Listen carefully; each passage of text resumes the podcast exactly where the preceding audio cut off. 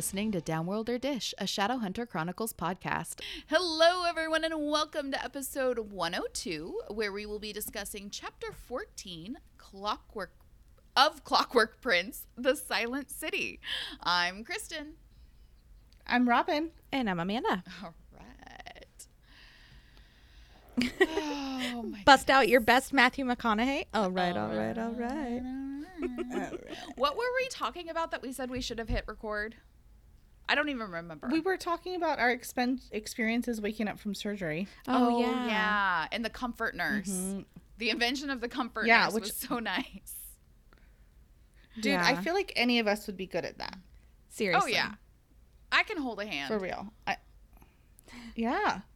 The first time I went under, which I've only been under twice, mm-hmm. but um my it was when I was 10 when I went to get my tonsils out.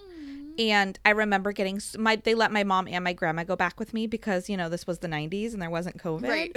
And right. um so when I was going when they first gave me the medication to um I'm assuming for kids it's probably a little bit of a different process so it was probably some more of a sedative or something before they took me back because we were not in an operating room yeah. um but they gave me the stuff and it made me really sick and i had to like throw up and stuff right away and it was just traumatizing oh, oh my god i'm 35 i still remember getting sick when i was 10 so oh poor thing uh, yeah it's fine i lived I did have complications I, though with the surgery, which is just crazy when you're little, you know. Anyway. Yeah.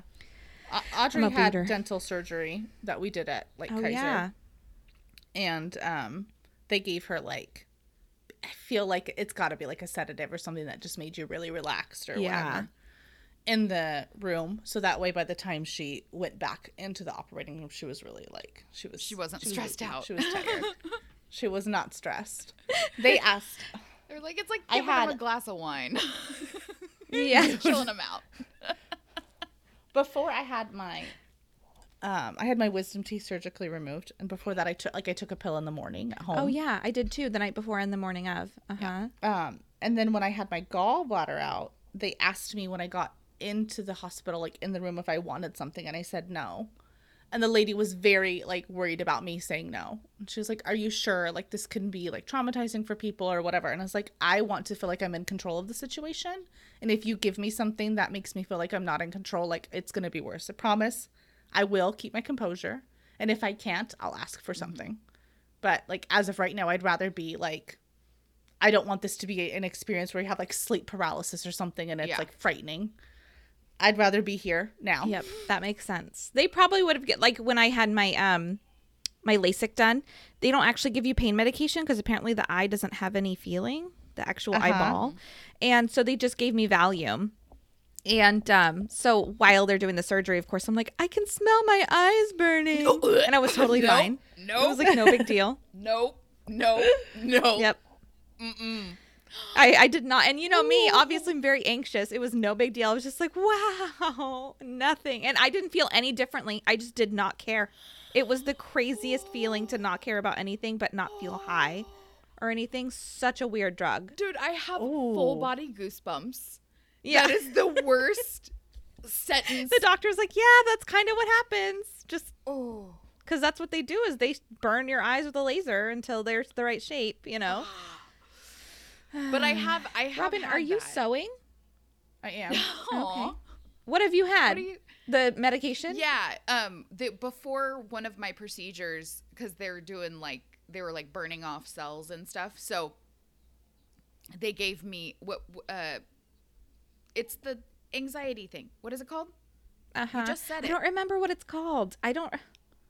Valium. Yes, Valium. Valium. That's it. Yep. yeah, they give you that. I kept okay, wanting to say Zoloft. That's not no. right. But so were you? Like, was this like an in-office appointment and you were awake mm-hmm. Mm-hmm. for the 1st one? Yeah. Yeah. Well, it's like a whole machine. There's like a vacuum. Like it's a, it's a whole thing because like once they Crazy. cut out the bad cells, they have to like it and because there's smoke it's like electro whatever. Yeah, yeah. so it's, it's like a whole thing.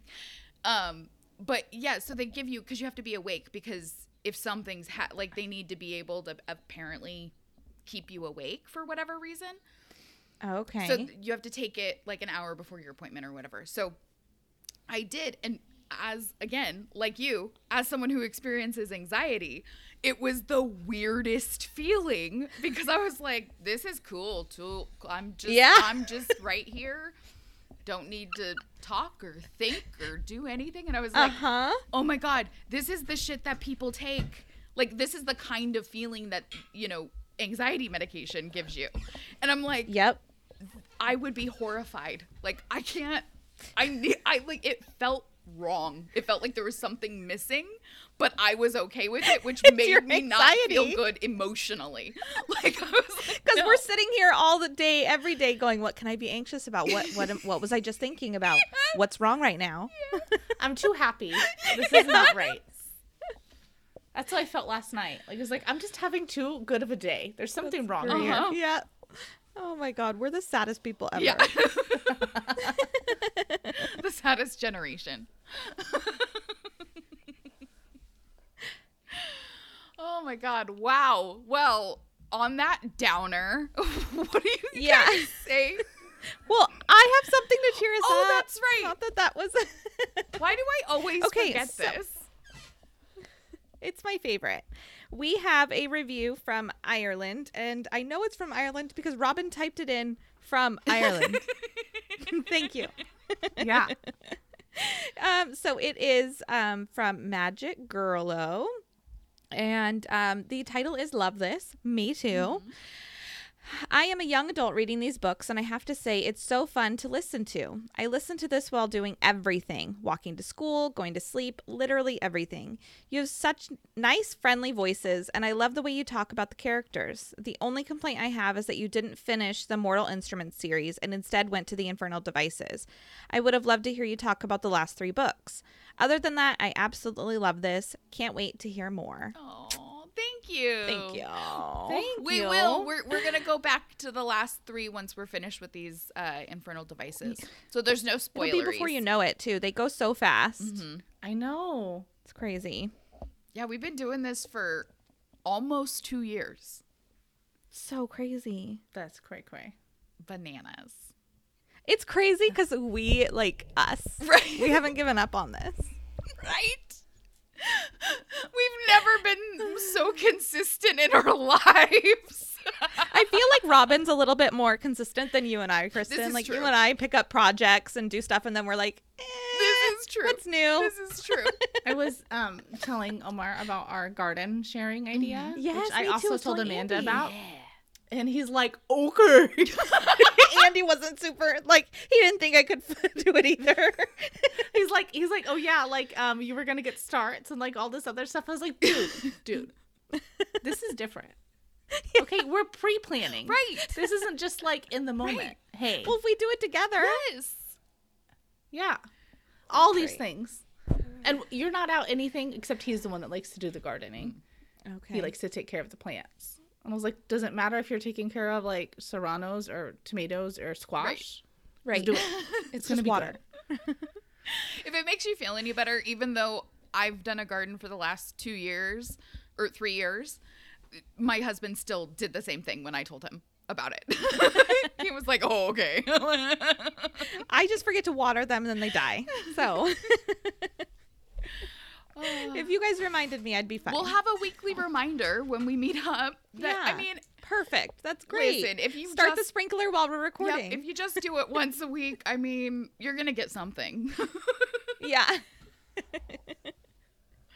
Ah, awesome. Oh. Well, that's what I told. We figured out what happened last year. We had no bees to pollinate our vegetables. Oh, because of the so smoke I- and stuff. Just where we planted them, we were we're really flower heavy in the front mm-hmm. yard. Okay. We don't have we have like um we have shade in the corner, so we have lots of like shade plants that don't mm-hmm. flower. Mm-hmm. Huh. And the vegetables are next to it. So I had to I forgot my mom told me if it's past a certain time and your vegetables don't like you can go self-pollinate with like a paintbrush.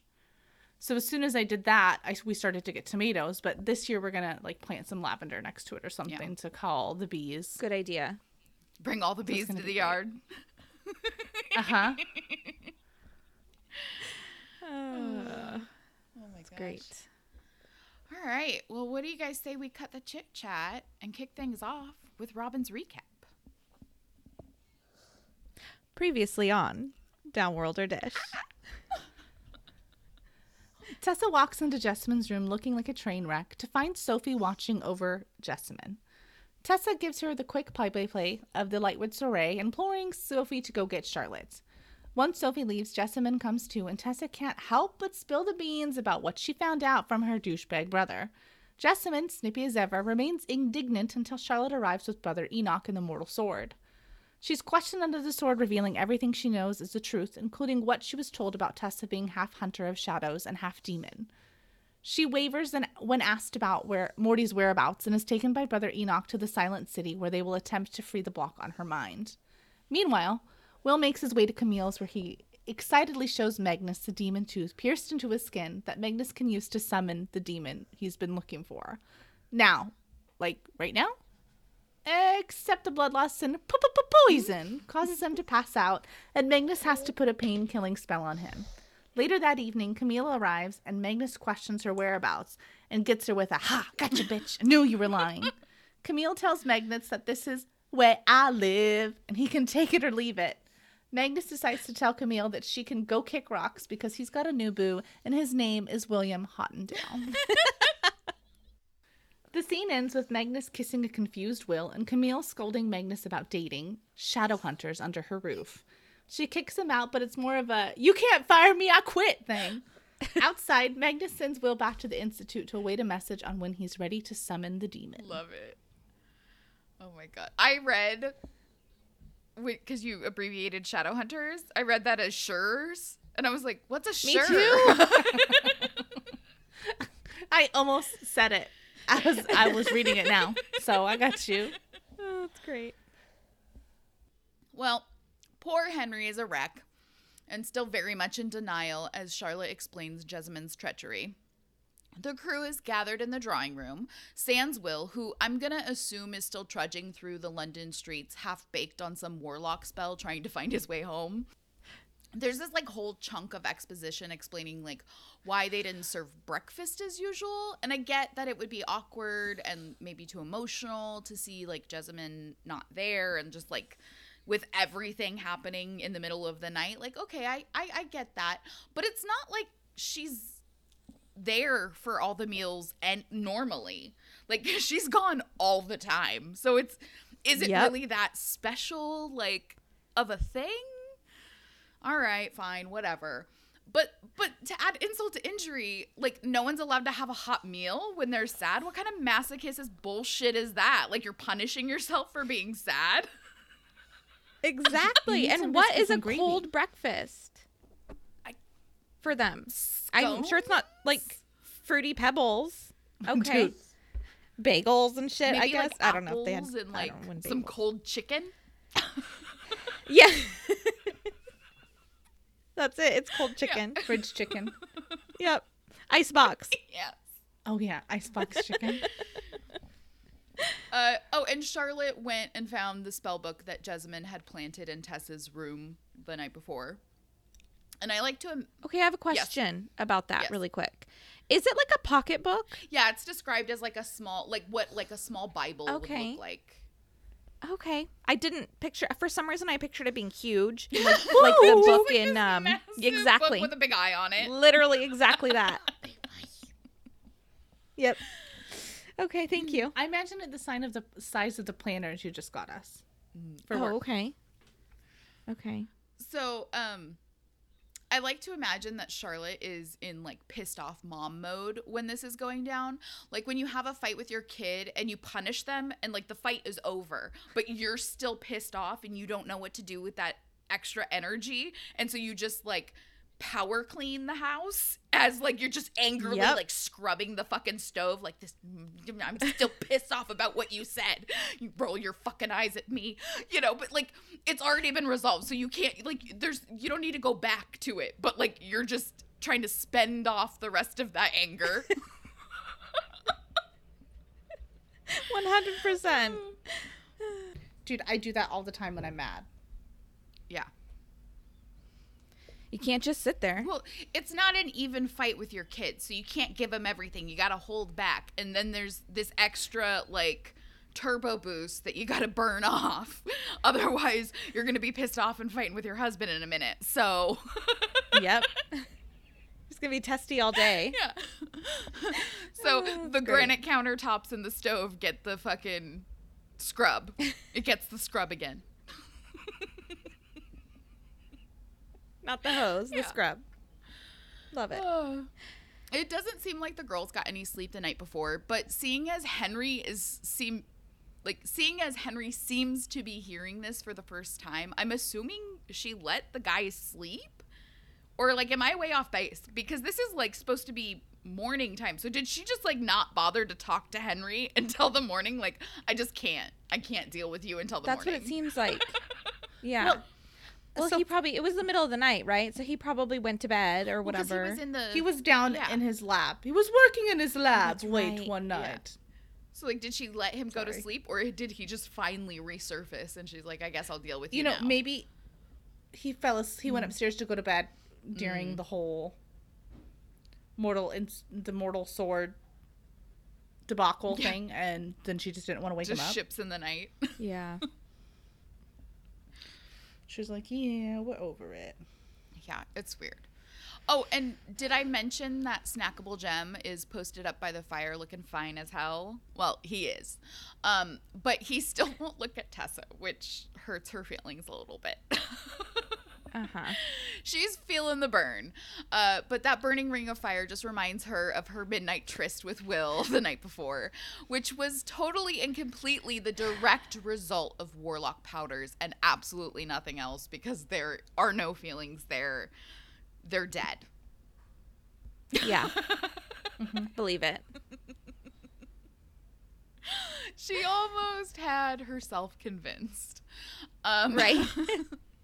Jem might be acting a bit frosty towards Tessa at the moment, but he's still the heart of the Institute and proves it with his compassion towards Jessamine and the choices that led her uh, led to her being locked away in the Silent City. He he does he's like, well, you know, she's always been looking for something. Like it's not anybody's fault. She just is sad and she was gonna she's bound to Uh-huh. make bad decisions. Oh my gosh. Because Charlotte was trying to blame herself, right? Like Yeah. she shouldn't have like forced the fo- the Shadow Hunter life on Yeah, her. clearly Charlotte is still in turbo mom mo- mode because she immediately blames herself, which is very relatable. Mm-hmm. we all do it. We all blame ourselves Yep. immediately when our when something bad happens or our child fails or d- makes a choice that you know makes us disappointed. We're all like, "It was my fault. I didn't take her to mommy and me enough." I don't know why that's that's my like despairing mom thing, but it is.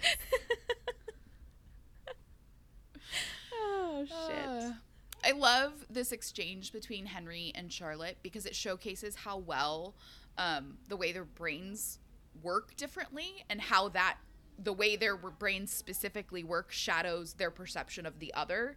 Like it's just you can see how they're so very different, but they don't realize how they're different, so they haven't effectively figured out like a communication style. It's like, oh, you guys are so close. You're so close, but you're totally missing like the glaring thing about your partner that would make them make everything make sense to you. So Charlotte's blaming herself um, when right before uh, this little excerpt. No, no, Henry reassured. Oh shit. No, no, Henry reassured his wife. You were uh, never anything but kind to her. You did everything you could.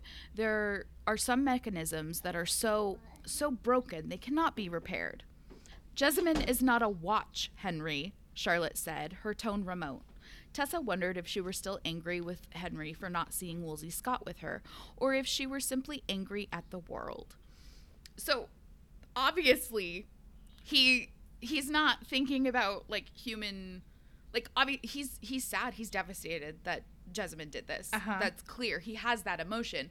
But the way he articulates it is he thinks about people as you know parts that make up a whole which is you know how he sees the Uh-huh. world. And she's like she's offended because she's like you know s- super emotional in this moment And right. It's like, yeah, but like he he's saying the same thing. It's just using different words. Like, yeah, he's relating it. He's at that stage where he's relating it to what he knows, Mhm. but not to like. Yeah, you're communicating. Yeah, yeah, yeah, yeah. I don't know. I just thought it was a Yeah. really like beautifully put like little snapshot that if you you know you've been in a relationship you know a, a long a long term serious relationship whatever been married you get that like you understand that like sharing a life with somebody is constantly like readjusting and figuring out like oh okay okay i get that that means that to you Yep. you know it's because you're not the same person but anyway It's hard. okay Yep. this is kind of a sidebar Living with someone is hard. Yes, it is. It's very hard. This is kind of a sidebar, but I was thinking about it the other day and, like, you know, having a conversation with myself, as you do. All And I was thinking about the Hunger Games and how the Hunger Games kind of gets lumped in with, like, the whole, like, YA dystopian, like, craze that happened in, you know, the mid to the mid aughts and, you know, teens. Uh huh. But really, the Hunger Games started that explosion, right? Like that was the the thing that started. And so it gets lumped in and then the movies and stuff which I love the movies. I love the books. They were great. But I mm-hmm. think what makes a good YA book like great and stand out, whether it be a series or a single book or whatever, is that you can read it at different ages and get a different uh not a different um not necessarily a different moral or a different like theme, but a more complex understanding of those themes the older you are, right? Like when you're a teenager reading the Hunger Games or watching the movies or whatever, you're like, this is fucking crazy, you know? And it's entertaining and exciting, and you still get the like, we need to treat people like people, and, you know, we don't let, you know, an authoritarian government take us over. You know, like you still get the same theme of like standing up for what's right and rebellion and, you know, all this stuff.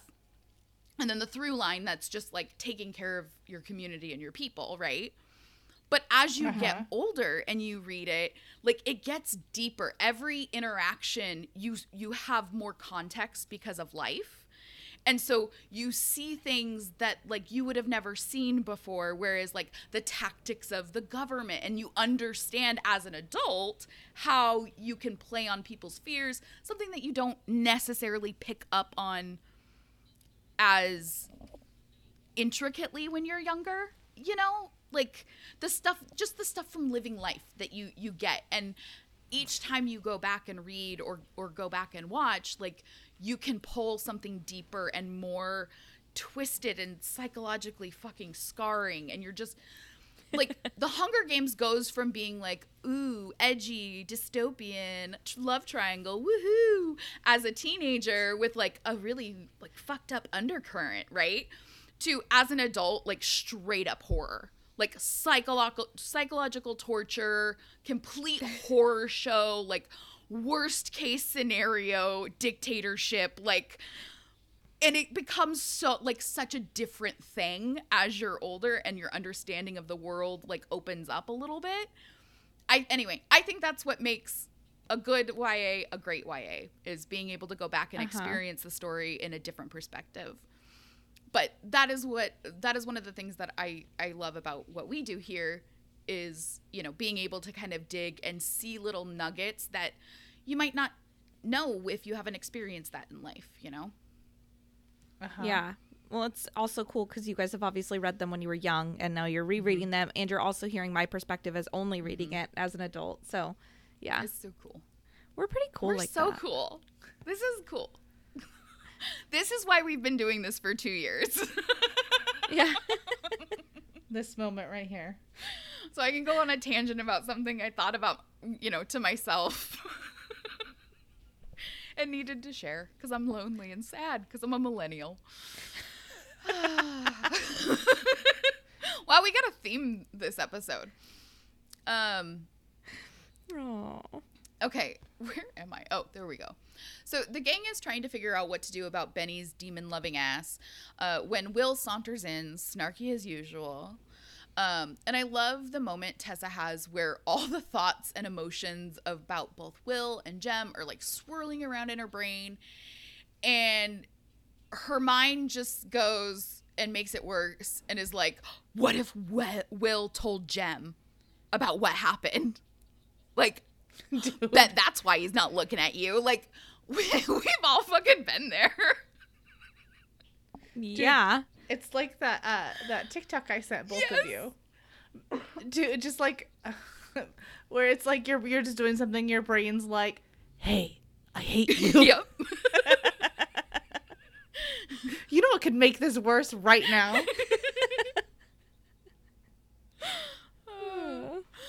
but Tessa doesn't get to dwell on her relationship problems because they've got to save London and possibly the whole world from a robot invasion. So, you know, details. Okay. Yeah. They discuss strategy. Priorities, man. What? They said priorities, man. Fucking real, for real. They discuss. Oh, they discuss strategy. Will pointing out that uh, Mortmain's uncanny ability to always be two steps ahead of them, and like how yeah he probably thought about what we would do, and Jasmine's telling us that that it was part of Morty's plan for them to like, for her to tell the Clave and do all this stuff, which could be true or it could be a fake out. And so, you know, whoops. Mm-hmm. Well, this is Will's first time like hearing the information, so he's processing it yeah. like, really quickly. yeah, yeah. Wonder Boy. So, um, Brother Enoch agreed not to inform the Clave about Jessamine um, for a few days, like, which seems bananas, but I agree. I agree. But it also lends merit to the idea that the Silent Brothers and the Iron Sisters, who we haven't really gotten into yet in the series, but they'll come up in later books, um, are more independent of the Clave than it seems the Clave would like to admit. So, mm-hmm. because the way the mm-hmm. Clave mm-hmm. talks about the Silent Brothers is like they are just like a part, like a, a branch of them, an extension of the clave. Exactly, yeah. right? Like you know, they can do whatever. And the Iron Sisters, because they're so like kind of removed, I feel like they have a little bit more like, yeah, those are the Iron Sisters. Like that's what they do at the Citadel. Like whatever. It's not as close as the Silent Brothers because the Silent Brothers are like always around. But right, I just I feel like maybe it's like one of those things where like the leaders and the government want you to feel a certain way, even though that's not the reality. But I also distrust all You're authority. on a government. I know. Today. I love yeah. it. I know. Uh, Kristen's watching CNN and she's like, "Don't trust." I promise I'm not like on some conspiracy theory thing. It just happens to be that that's what the Hunger Games is about, okay? anyway, I just I like I think it's interesting the inner workings of this world and how careful Cassandra Clare is about layering like little nuggets of like well, the Silent Brothers did this. So now we know it's in the realm of possibility for the Silent Brothers to act not in congruency with the Clave, right? Maybe not mm-hmm. necessarily like acting against them, but there might be some wiggle room. So that might be useful knowledge for us to have in this world. Mm-hmm. Um, so together, honestly, it's mostly Will, the Institute's resident 17 year old military strategist, uh, who comes up with the plan. Tesman uh, will meet up with Nate and the rest of the crew lying in wait to, to arrest him. And Tessa's totally down with some mind sifting and light torture if that's what it takes to get the info that they need. Which everyone's like, whoa, bitch. Totally cool. They're like, she's like, go for it. It's cool. I like how Tessa we, we get a lot of character development in this chapter, I think. I think we get a lot of understanding people's motives and seeing how their actions have maybe changed from what they would have done at the beginning of this series. Um, so we get to see that like growth in action almost a little bit here with uh, tessa going out of her way to explicitly detail why she's changed her mind about letting the silent brothers like go into nate's mind Mm-hmm. um it, she's clearly acting in more of like an a, a utilitarian like manner like got to do what needs to be done kind of a thing um Mm-hmm. which is definitely like extreme but this is a an extreme situation where like the fate of the world rests in the knowledge that nate you know has so i like that it shows tessa's growth and maturity and willingness to do what needs to be done while she's still acknowledging like yeah this hurts like this isn't a fun thing for me Uh-huh. and I understand the seriousness of this situation, so I'm going to do what needs to be done, but like I'm being mature about this and this is obviously not something that like would be my instinct to do. I don't know. It just shows real Right. like self-awareness of like where she's at and how her feelings and her emotions can't be the factor in everybody else, you know? I don't know. I'm very wordy to go today. Do whatever she wants to make her happy, like Justin. Yeah. just f everybody else. exactly. So back to the plan. In order to get Nate uh, to meet with them, they've got to convince Jessamine to help him to help them because like he's gonna know her handwriting, what's the secret code, you know, all that jazz. So it's off to the Silent City for Jem and Tessa. With marching orders in hand, everyone filters out of the room, leaving Tessa and Will to have the most cringeworthy conversation of the book. Neither of them are being completely honest with themselves or each other. Um, and as a result, we're left with a stinking pile of miscommunication and teenage failings. Tessa makes Will promise not to tell anyone, especially Jem, about their special time together, throwing his own stinging words back at him for good measure. Quote, there is no future for a shadow hunter who dallies with warlocks. Ouch! Mama knows where to hit. Dude. Emotional damage. Emotional damage. She's sinking his battleship.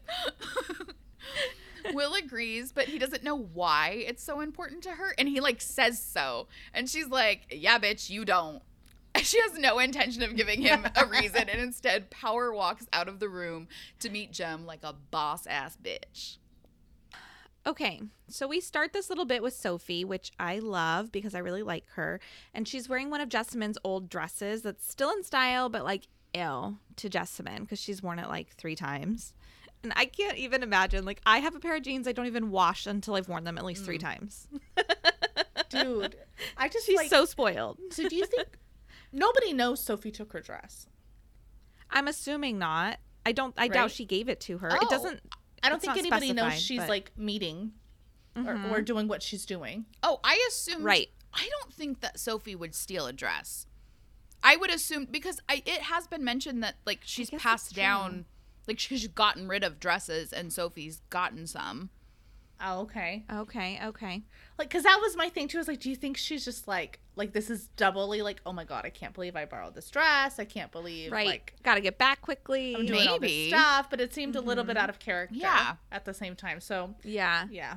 But I mean, who knows? She Yeah. fucking brained her so with a brush. So she doesn't deserve it anymore and she Yeah. doesn't want them anyway well, because all those old dresses like remember when um they gave that first dress to tessa when Mhm. she was there and it was like a brand new dress and she never but i guess okay here i'm, I'm rolling through this in my head as i'm speaking mm-hmm. it's not no it's sad but it's the truth like i guess when does she really have the need to wear something like Right. that Right, Exactly. you know maybe when she's Sad. if she's going to the market to do mm-hmm. shopping but you'd think the cook would do that right. Yeah. you know so i was like maybe why wouldn't she have given her the dress but then i guess you know where's she gonna wear it to mm-hmm. Right now Sad day. Yeah. Right. Right. Exactly. To meet Gideon, Mm-hmm. which is what she's doing. She got a hot date. Yep. So she finally like gets to him because it sounds like they're in the city and stuff, and um, she meets up with him at. I'm assuming it's like a little market store. I'm not sure if it's a restaurant. Anyway, it doesn't matter. They finally meet up, and he's holding a picnic basket, which they call a hamper, which I think is so funny. cute. I know. And um, he's telling her like all about the delicious goodies inside. And um, I would be very interested because I like food. But she's like, wait a minute, no, I can't see you anymore. I don't want this food. and I'd be like, I don't want to see you anymore. Give me Yeah, the right. food. I'd eat first and then be like, this isn't gonna work. Uh huh. yeah. so um she tells him that the only reason she even came was to tell him that she didn't want didn't want to see him anymore. And um normally I'd be like, "Boo, yeah right. You didn't just come to tell him that." But like they don't have phones or texts or instant messages. I guess they call them DMs now, not IMs. But like I guess she did just come to tell him that. Otherwise, like what would it be like a fire message? Although she could have just not shown up, and then that would have probably given him a pretty good hint too. But Uh-huh. Well, I Anyway. love that. Like b- the purpose of this was to be like, I can't see you anymore, but she's like, but I'm gonna look hot doing it. Hell yes, she is. Yep, Well, yeah. of good blood. Duh. Obviously. and look at this. Yeah. and she looks so good that obviously Gideon is super bummed and um he's hurt so um um Sophie turns to go and like leave she's just like bye and um so first I have to say I was confused by why she was upset with him like why was she canceling this little date or whatever. And then as Gideon is like pleading with her um to listen to him and that Will must have seen him like whatever the, the word must have basically traveled to her from will that he was at this little party last night basically. And um i didn't think about that i guess when i first and then it made me realize like yeah he probably she is like yeah i don't want to be with you because your mm-hmm. dad was in this she doesn't know right i doubt that like will or sophie or tessa I don't think that they said that that gideon they- was there That Gideon and Gabriel were there, did they? I don't remember. i don't Tessa remember saying- that revealing that bit, but that could have happened off page. It could have, but she also am I'm just like I'm assuming she probably was just like I know what your dad's into. Yeah. I know what you did last It's a summer. no from me, dog. Yeah. So Gideon starts to like explain that he had no idea what Benny was into. Like, ew. I had no idea he was in that deep. Like he says when he was growing up after their mother died because they were really young when their mom died, so their dad had a huge influence obviously over their lives. Benny always made the boys believe it was okay to sort of bend or break the laws. And um, just like kind of as they felt like it, whatever, no big deal, just break the law. So when Gideon went to Madrid on his little mission, he realized that he was very wrong because everyone like hated him basically because he was constantly being Benny and the Dicks. and so he shaped up real quick. Like people didn't like me. I was the outcast basically. Like I had to be nice again and follow the rules. And um so Sophie of course asks what about the sister and I don't remember her name. Tatiana. Tatiana. Thank you. So she's like, "What about her?" And he's like, "Yeah, my dad doesn't really. She's not really involved in. Basically, it sounds like the shadow hunter lifestyle at all. Like, he she wasn't raised that way, um, because she's a woman. Surprise, surprise. My dad didn't really involve her. Yeah, it's just whatever." So of course Sophie's like, "Oh shit! Someone saw Will. Like you saw Will. Oh my gosh, you saw him." But Gideon's like, "Yeah, I saw him chasing a demon outside. Like I don't know. He I know he couldn't have been invited to the party, but um he was there. So maybe he was just chasing a demon. I don't know. He's just being a shadow hunter. But like, um, I knew as soon as I saw your face that um you knew I was at the party. Basically, Oh. like I knew that's why you were mad at me." You Okay. notice how like Sophie gets all the information, but doesn't have to like get give her a ha gotcha bitch monologue like like um Tessa did to Jessamine. Yeah, she doesn't give Oh, up yes. all of their information as well. Yeah, so Will doesn't under or Gideon doesn't understand why Will would have been there, obviously, since the um even if he was just being a shadow hunter, like I thought that the Institute was more focused on finding Mortmain. Like, why is he just chasing a random demon? And Sophie's like, um, yes, that's why he was there. You know those were Morty's automatons, right? He's like, Oh, nope. Didn't know that. Very naive. I thought they were demon like Who else's robots are or they? something. The yeah. so strange. So then he explains to her like you're the only person that I trust over everyone and um, even beyond my whole family and she's like well, that's really sad because we've barely known each other. and I'm thinking the same thing. Sad like, for oh, you." sad. Bummer. and um, so then he convinces her, like, well, let's get to know each other better. So tell me your story about these robots as we walk through the park. And sh- of course, she agrees. And so then we're jetted back to the institute because this is a bouncing um, chapter. So Tessa stood in, um, waiting for the shadow hunters to pick shadow hunters, the shadow brothers, silent brothers. God damn it, every time. she's standing there waiting for the silent brothers to pick her up. And she's thinking about, she has all kinds of shit on her mind. Of course, she's thinking about Will, but she starts really thinking about how cool it would be to like change her parts of her into other people. Like she kind of can change into people, but only like their hair or like fuller lips and um, different things like that. And I'm just like, oh boy, I hope she lives long enough to see plastic surgery. Dude. Perms and plastic surgery. That's what I want her to live long enough to see. All I could think of was like obviously Tonks from Harry Potter, just being able to, you know, change your face and stuff. You love it. Yeah, like Face Off with John Travolta. Ex- it's exactly like that. Okay. I watched that And movie Ne- at the drive-in. No, not Jack. Oh wow. What's the we went my mom's um, station wagon to go That watch. is awesome. It was a double feature, face off. We were on the roof. I remember it. And that was back when you could probably turn around, like you're because you can't back in so anymore. dumb. We we front It's so parked in, but we they were like we laid on the top of the car with like the sleeping bags and stuff. Aww. So cute. Love it. Uh, so finally, the carriage arrives, and just right behind her is Jem, and um, she allows Jam, as I typed here, not gem Jam, Pump to help up her the jam. inside. Yeah.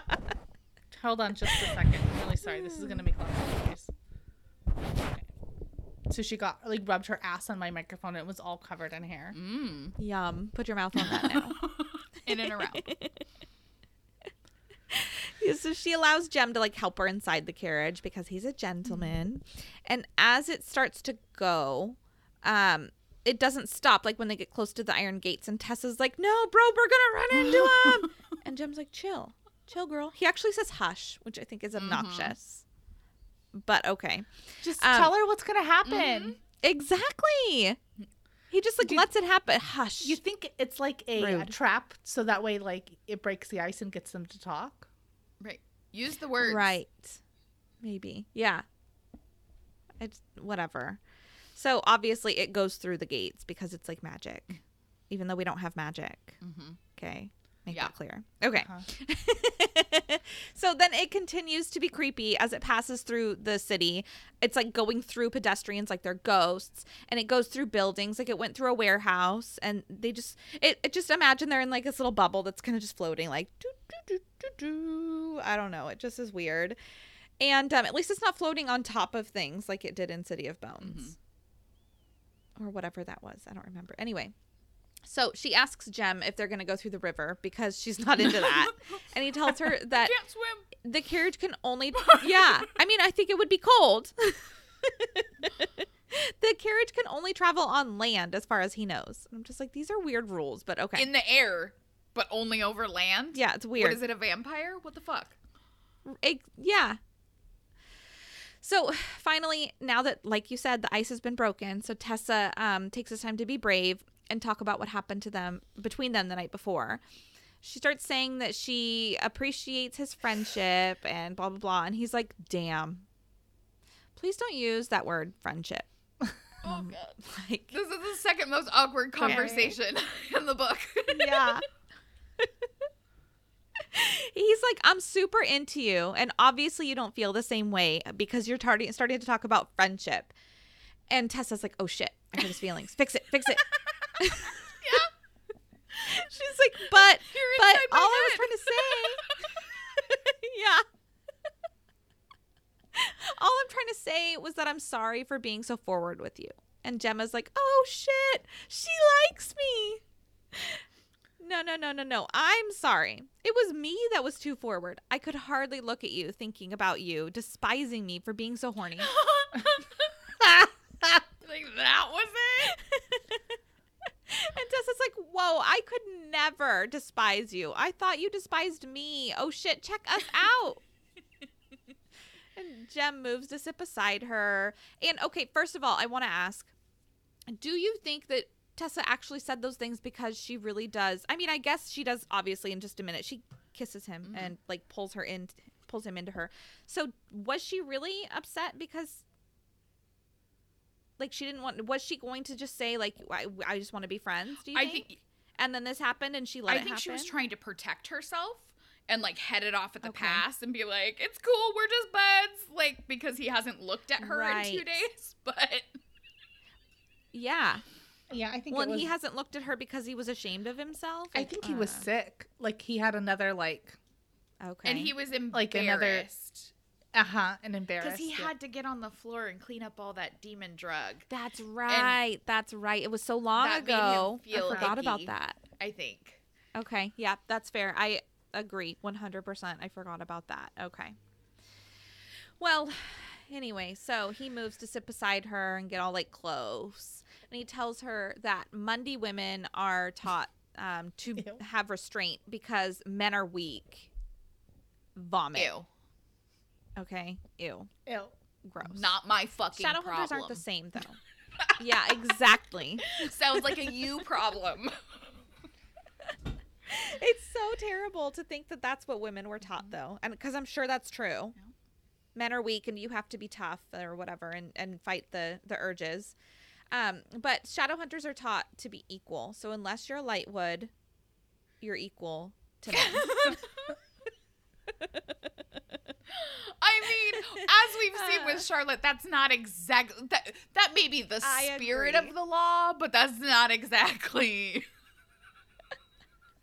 well, and I, I, guess maybe he's just referring to this circumstance. I love how like much he like sexual feelings. He really like shoves it out because I was I read this, so I'm obviously reading it in my inner uh-huh. voice. Mm-hmm and it was like, dude, this is great. And um, let me, if it makes you feel any better, like it's just like you're totally like a good, like that's a Shadow Hunter girl yeah. thing. Like you're good, you're good. Exactly. Well, I also he just good. wants to make her feel better about moving forward and doing yeah, it again. exactly. Uh-huh. I wonder.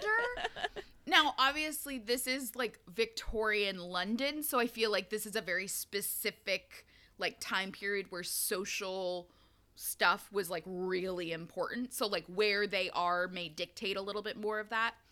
But I've always okay, wondered. Yeah. I would think that a, a culture like the Shadow Hunters who are a warrior culture, right? Like they've said it multiple times. There's lots of orphans. People die young because they're in battle and all that stuff. I would assume that just given like historical knowledge and stuff, that those kinds of civilizations are less prude about like marriage like you know sex before marriage and having kids and you know all that because people die all the time.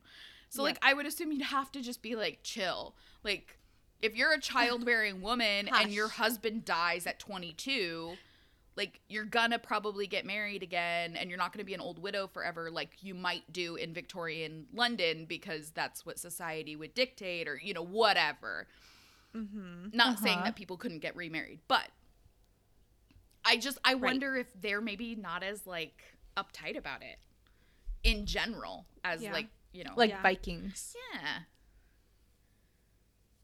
Interesting. Well, after he says all of that, she doesn't say anything. Want to know why?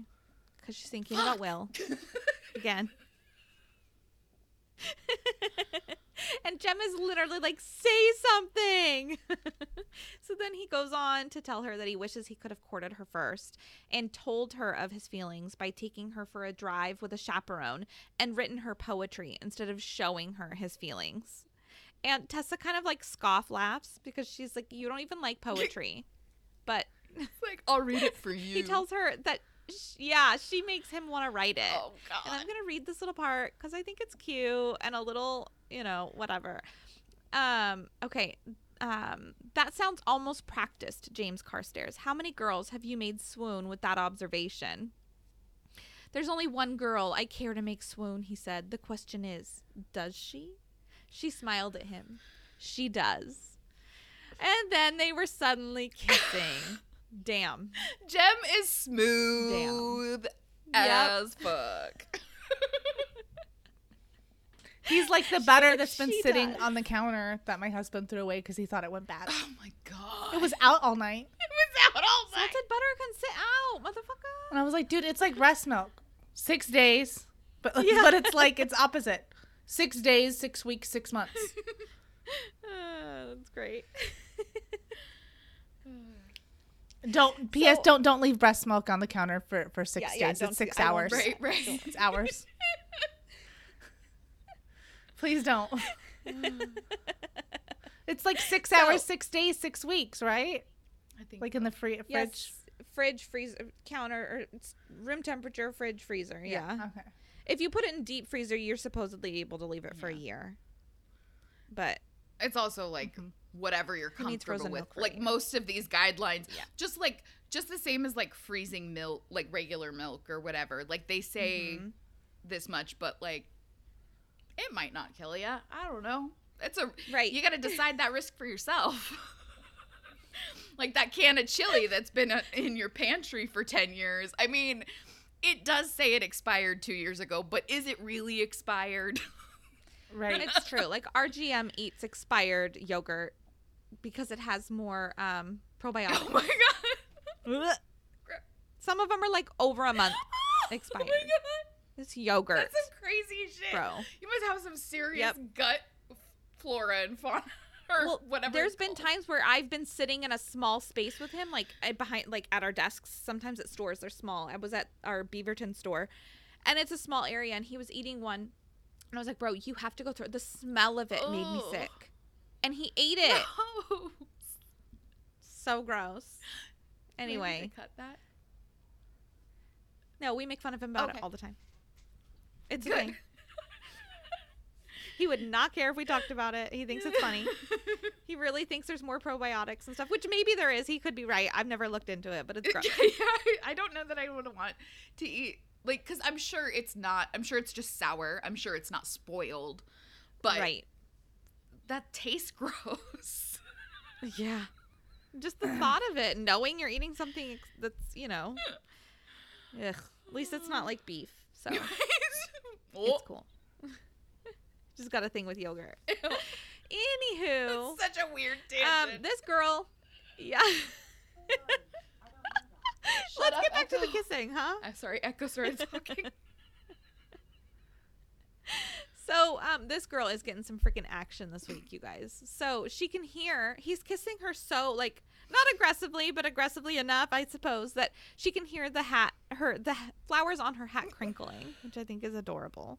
It reminds me like that must be awkward to kiss someone wearing a hat, like when you're like the person you're kissing is wearing a baseball Mhm. hat. You gotta like move it up or do something, or if you're both wearing baseball hats and you gotta kiss sideways and it's weird, we'll just do this later, okay? Let's just do this. Wait, here, you can kiss my hand. Yeah. so then the carriage suddenly comes to a stop, and Gemma's like, Damn, girl, I told you we needed a chaperone. So then he moves away from her, like to be safe, because they're teenagers and they're super horned, and it's to happen again. They're horned. yeah. yep, exactly. So when the carriage finally came to a complete stop, the shadow hunters, including Brother Enoch, were at the door. And like it creepily just like flings open on its own, like they did it with their minds. And they welcomed Tessa, calling her the daughter of Lilith. And Tessa thanked Brother Enoch. And she was like, We're here to see Jessamine. Can you take us to her? And I'm like, Bitch, they know why you're here. I love when they came and picked you up. like that part. So like here's like daughter of Lilith, and she like thinks at first to almost be like offended or whatever, or like Uh-huh. like they're trying to intimidate her, and she's like, what What would Charlotte do? And I love it. Yep. This is the new mantra. She's like, that's my boss bitch. Yep. That's great. That's um. I'll I'll get that someday where I can order like food for myself at a restaurant. I'm just kidding. just remember every time I make you order stuff for me at sushi. Yeah. She's chicken. Yeah. Okay, so guys, Jem and Tessa follow Easy E inside. And the silent city is creepy and ominous. Um, wait, um, omnious, omnious, omnipotent, Ominous. Omicron, ominous. Yep. I almost said omitus, which Yeah, is great. that works too. Anyway, it's like it's the same shit. It's creepy. It's gross. It's silent. I feel like it's damp for some oh, reason. Oh, I don't know why. I do too. Definitely. but definitely. Anyway, they walk down to the prisons, which are on like the second level. And Jessamine's located at the second to last cell because it's just like a row of like one, like there's a toilet, there's a bed, there's a gate, there's a padlock on it, and there's just a row of them. And she's at the second to the last.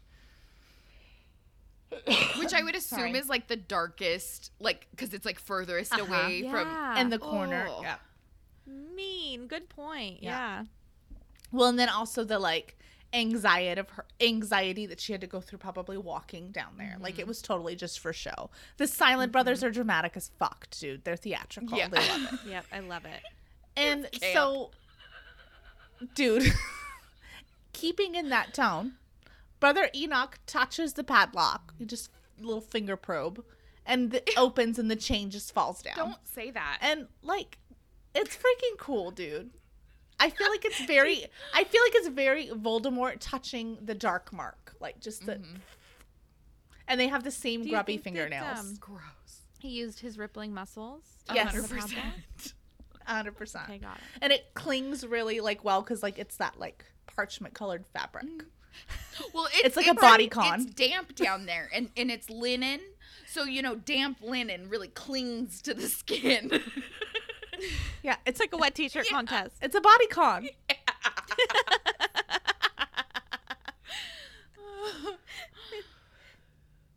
So, like, I know the Silent Brothers are supposed to be shrouded in mystery. Like, it's part of like the lure of Silent Brothers, right? That we kind of don't know everything that they're able to do, but like, They're like, like strippers. I want to fucking know. I want. You want the mystery. I I want to read the how to, the rituals, why everything. Like they were commenting on how this one guy's like, brother Enoch's eyes are basically like fucking gone. Yeah. Like Uh-huh. that thing I Some of told them are you shown- yeah. about Sabrina the teenage witch when they're getting their face off and they're getting a facial or whatever. And then she said this other oh, silent brother, all he had were runes on the back of his eyelids. So his eyes were closed and they just had runes drawn on them. So I just want to know, I don't. like the levels. Yeah. Well, yeah, I just want to know the cheese may, and it's not going to happen. the the Right. levels, like like it's like a like a taekwondo belt. Like Yeah, are or they I feel like it's that. What's what's like? he- They're like Freemasons, dude. I want to know, yeah. right? 'cause but I don't. anything that's that's supposed to be a secret is automatically more intriguing. exactly. Yes. I am feel Don't push the red button. sort of include thing. like yeah. I want to be included. Mm-hmm. Yeah. FOMO. Exactly. anyway, brother Enoch tells them like you can go in. I'll wait for you outside. It's cool because I'm ass- what I'm assuming is he's locking them back up inside. Yeah. It doesn't Oh, explicitly right. say that, but I think that's what's happening. Uh-huh. And um, Jem tells Tessa that she should go talk to Jesse alone, woman to woman. And Tessa's like, "Are you sure, dude?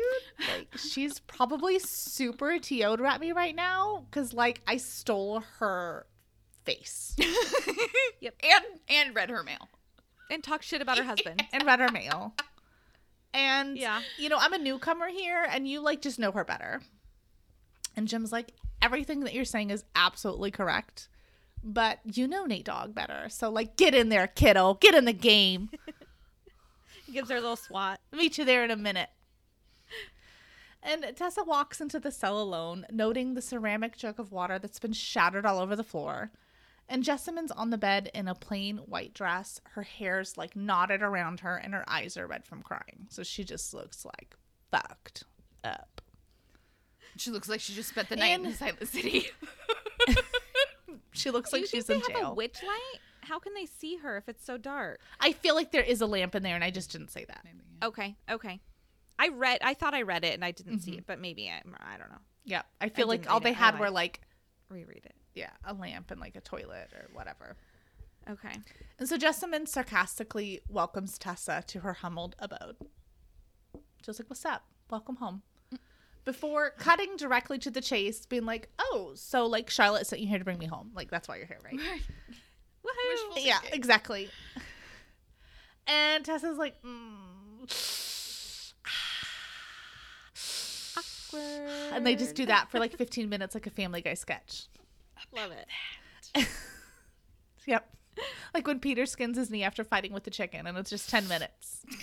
And, dude, so Jessamine, at this point, like she, obviously she knows Tessa's not there to bust her out or take her home, and she starts to beg Tessa to get her out of there because apparently the dead are whispering in their tombs all night, and it's been really detrimental to her beauty rest. Nope. Because that 1 a.m. anxiety kicks in, and she knows that it's only a matter of time before she joins them. They're calling her home. To them. Oh no, no, no, Yep. thank you. Gross. And Tessa's like, listen, you're just being a silly goose. You're just being a little silly goosey. And um, Jessamine starts sobbing because she's mm-hmm. like, I think I knew, I think that she knew deep down that that's not why Tessa was there, but there was still a little bit of mm-hmm. like fire in the candle that has now been extinguished. And Tessa didn't come empty handed. She wanted to make her feel better. So she gives her the baby Jessie toy from her dollhouse because that's not mm-hmm. fucking creepy at all. Right. And Jessamine takes it and nice like holds it to her chest. It just seems very like I know we keep saying it. Emotional damage. Like yeah. I feel so bad. Yeah. Like and like Jessamine is completely insufferable. Okay? I know that. But like this is so pitiful. Like she's given her like her baby doll stuff and she's crying and like. Tessa kind of feels the same way. Like she feels really bad for her, but she's there for a reason. And so she kind of gets through it and she's like, look, the gang needs you. It's time to mount up. Yep. You got to ride or die. Yep. And Jessamine's like, of course. That's why you're here. You want me to betray my Nate. But like how? I don't know anything else. I don't even know why I'm in here. Like this is bullshit. Mm-hmm. And Jessamine Jem is like, yeah, you do. You know exactly why you're here. And Jessamine pull, pulls like she gets like her like dramatic, and she's like, because I fell in love.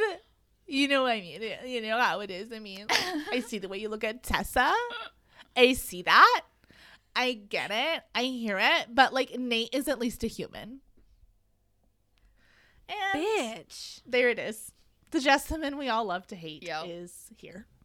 She's like ding dong bitch. Okay. She's here. Yeah. And I have to like quoteth because, you know, I haven't betrayed the Institute for Tessa, he said. I haven't lied to and endangered those who have cared for me since I was orphaned. If you wouldn't, said Jessamine, you don't really love her. If she asked me to, said Jem, I would know she didn't really love me. And that, my friends, is why Jem is Emotionally stable. Mm-hmm.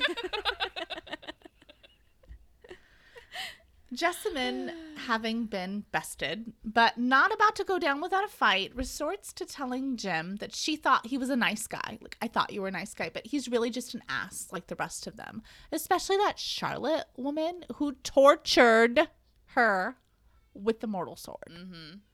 They already have all their information, and in the process, made her betray the man that she loves. What else do you want from me? And Jem legit canon in the book rolls his fucking eyes. that happened. And Tessa makes a note that she's always like Jessamine is like over dramatic, okay? Uh-huh. She is always on. But like she thinks this time that she really is scared. Like there's some stuff in there. Yeah. Mm-hmm. And so she like steps in to take the lead because obviously Jem is a little bit. Jem is being precise with precision, but he is getting emotionally invested because he's so frustrated at her. Mm-hmm. Right. And so Jessamine steps in and she's like, Look, I realize now, and I know that you know that you love Nate. Okay. I'll accept that. You love Nate. You know you love Nate. That's cool. But there is literally nothing that you can say or do that will convince me that his feelings are mutual. He does not love you. And Jessamine's like, mm, You're just as jealous. Um, that's why. And then she like goes off on this like Karen tirade. Because as you do. Yep. And Tessa's like, nah. Listen, Nate is broken. There is a piece of his heart that's missing. Her aunt, like when they were little, Aunt Harriet and Tessa noticed that about him, but they were like, oh, he's just like boyish hijinks. But then he like literally murdered her in cold blood. The woman that raised him after our parents died, he just killed her. And then when he told me about it, he laughed. He thought it was a really good game. he is void of empathy and gratitude. And if you shield him now, like if you go down for him, it's not going to mean anything. Like you're not getting marks. He does not fucking care. Mm-hmm. And Jem, like from the back, is like, um, if you don't help us now, you'll probably never see him again, and the clave will keep you down here forever or curse you for good measure. Like this is it. Yep. Mm-hmm. And Jessamine is like, Nate warned me that you would try to scare me if I ever got caught. And Tessa's like, yeah, the same Nate that told you Charlotte and the Clave wouldn't do anything to you because they're too weak. But like, look where we are now. Uh huh. And Called you on that one. right, ha, called you bitch. Yep. yep. Jem jumps jumps to the point. He's like, he's he's done, and he's like, look, Jessamine, we need you to write a letter to Nate Dog, telling him that like you're privy to this super secret shadow hunter plot to overthrow Morty, and that you guys need to meet tonight so you can discuss the deets. And Jessamine refuses, of course. But Tessa tells her that all they're asking is for her to save herself. Um, send the message and tell them, like their usual meeting place. Send the message to him and then tell us the deets. And she's like, mm, here's the problem. You see, Morty is going to win. And when that happens, the Silent Brothers will be defeated and Nate will come to rescue me. This girl. Totally. Dude, Tessa's like, okay, let's assume you're right. If Nate loves you as much as you say, then he'll forgive you. And I quoted too long on this probably, but this is just like, like, I can't. It's the perfect thing to say to Jessamine. Mm-hmm. This is this was like absolutely perfect. So this is Tessa trying to convince her. And she says sorry. When a man loves a-" Okay, I'm, I'm sorry. I'm quoting, so I won't do It that. good. Okay. When a man loves a woman, he understands that she is weak, that she cannot hold out against, for instance, torture in the manner in which he could. Jessamine made a whimpering sound.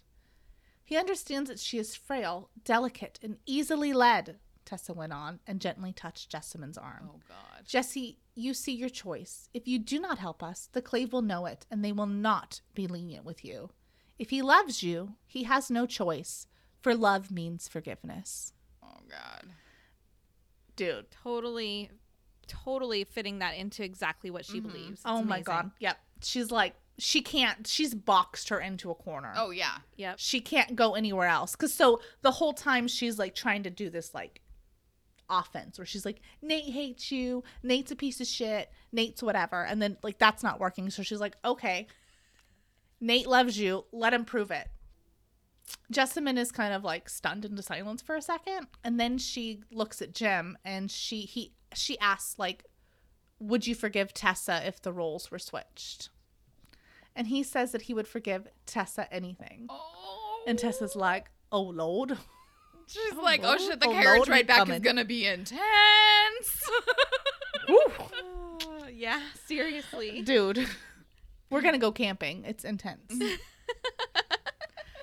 and uh Jessamine finally says, like, she's like, I assume that you're gonna be meeting Nate as Tessamine, I guess And if that's the my case- face once. right? I guess I'll let you borrow it again, this old thing. so she gives her like when you go, she has to wear boys' clothes because um Jessamine always does that since like she's going out in the middle of the night and it's safer, like she's not gonna get attacked. And maybe Nate likes it. maybe Jessamine likes it. I feel Maybe like maybe Jessamine do. like secretly really loves being able to wear pants and move. And like she's like, For this real. is actually fucking awesome, but I'll never admit it. Uh-huh. so um Nate's expecting her to come looking like a newspaper boy. So then she asks, like, well, did you even bring a pen and a paper? I'm like, yes, bitch. Anyway, so she writes the note, and I want to know how they're gonna get the note to Nate. That is not discussed. Is it Hugan? Tell me. Right. Anyway, Right. Jessamine says that, um, like, she should be getting something out of this. Leniency from the clave and potentially a worse sentence isn't enough. Like, maybe some real food, like some fromage, because the gruel and hard bread just isn't cutting it for her. But whatever. Mm, I like bread though, so Mm-hmm. So she finishes the note, and while whilst handing it to Tessa, tells her that her boys' clothes are behind her dollhouse, and you better be careful when you move it. Don't break my shit.